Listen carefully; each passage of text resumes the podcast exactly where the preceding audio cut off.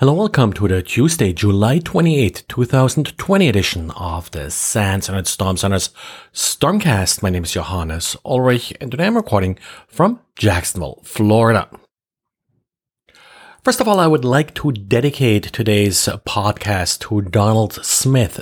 Don was one of the very first, actually, SANS Internet Storm Center handlers. He has worked with us back on the precursor site incidents.org and has been a real great champion of collaboration and free data exchange within the community.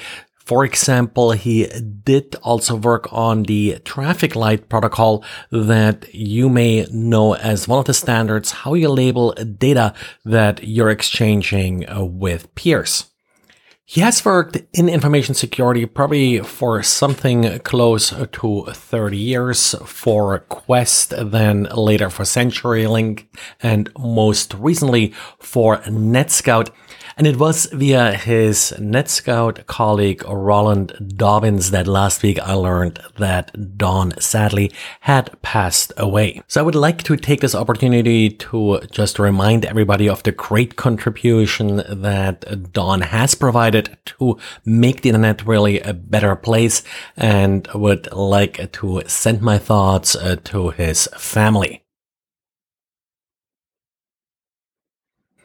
But of course, the rest of us still has to continue what Don started to work on and try to make this internet a better place. Well, and with that, we do have a post by Didier about analyzing Metasploit ASP.NET payloads.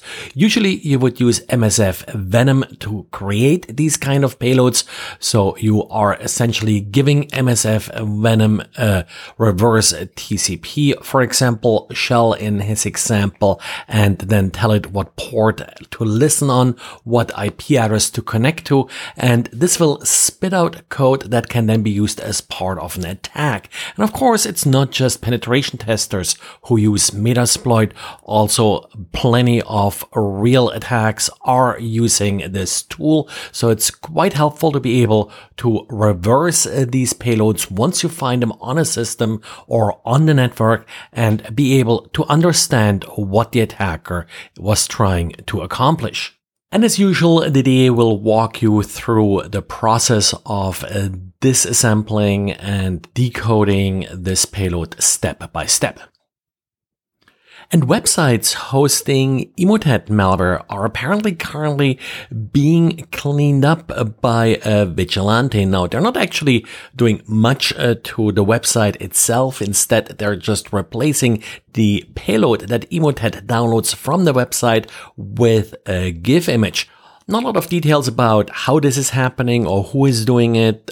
However, it has been well known for a few months now that uh, Emotet uses a rather insecure way to sort of access these websites. Essentially, they're deploying a web shell of uh, GitHub with a fixed and well-known password. So it would be pretty easy for anybody to go in and replace the file that Emotet downloads uh, with an image like this. And the United States Cybersecurity and Infrastructure Security Agency has released a special bulletin warning about attacks against QNAP NAS devices.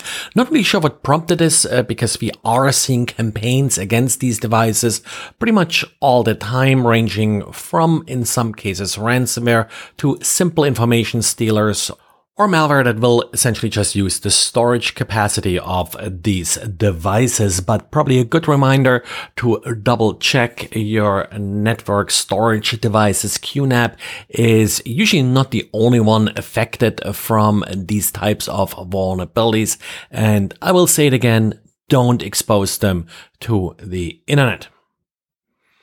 Well, and that's it for today. So thanks again for listening and talk to you again tomorrow. Bye.